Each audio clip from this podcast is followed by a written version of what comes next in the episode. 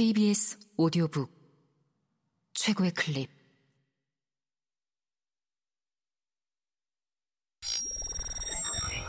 KBS 오디오북.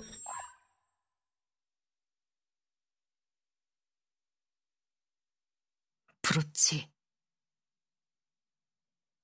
윌리엄 포크너 지음.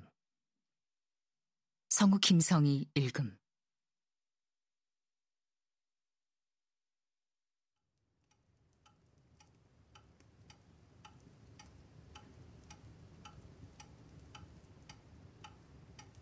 얼마 뒤 벽난로 선반 위에 놓인 시계 소리가 작지만 끊임없이 차갑게 째깍거리는 그 소리가 그의 귓속으로 파고들기 시작했다.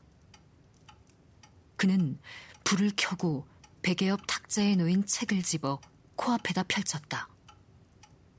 하지만 시계가 만들어내는 소리로 인해 글자들에 집중할 수가 없었다. 결국 그는 일어나 벽난로 선반으로 걸어갔다. 시계바늘은 이제 2시 30분을 가리키고 있었다. 시계를 멈추고 책을 난로 앞으로 가져와 얼굴을 벽 쪽으로 향한 채 책을 읽기 시작하자 비로소 글자들에 집중할 수 있었다. 그는 흐르는 시간에 신경 쓰지 않고 책을 읽어 나갔기에 자신이 읽기를 멈추고 갑자기 고개를 든 것이 얼마쯤 후였는지 알 수 없었다. 어떤 소리도 들리지 않았지만 그는 에이미가 집으로 들어왔음을 알 수 있었다. 왜인지는 몰라도 분명 알 수 있었다. 그는 숨을 죽이고 미동도 하지 않은 채 놓아두었던 책을 다시 집어들고 기다렸다. 그때 에이미의 말소리가 들렸다.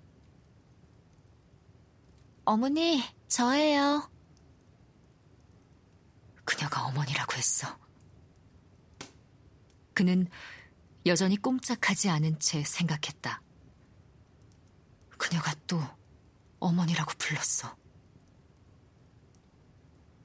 잠시 후 그는 읽고 있던 페이지를 펼친 채로 책을 엎어 놓았다.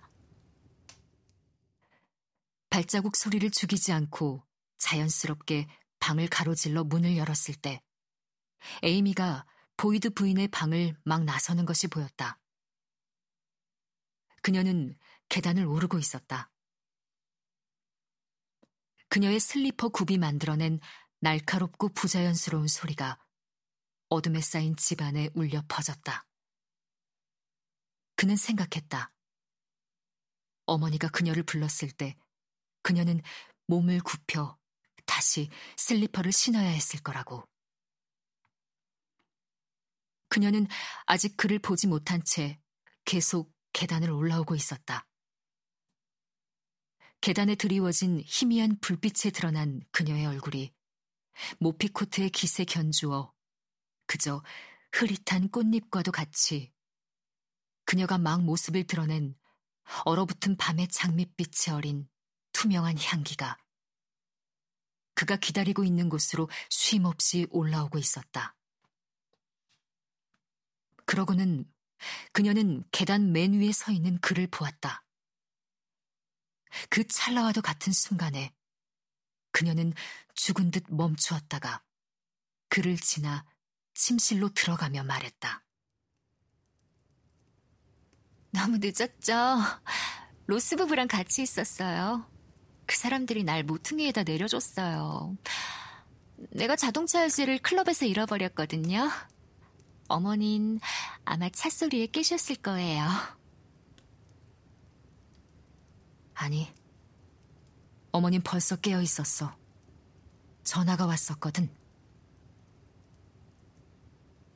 그녀가 벽난로 곁으로 가서 코트를 입은 채 불을 쬐려고 손을 내밀었다. 마치 그의 말을 못 들은 것처럼. 불빛에 비친 그녀의 얼굴은 장밋빛이었고, 그녀의 몸에선 그녀보다 먼저 계단을 올라왔던 냉기 냄새가 나고 있었다.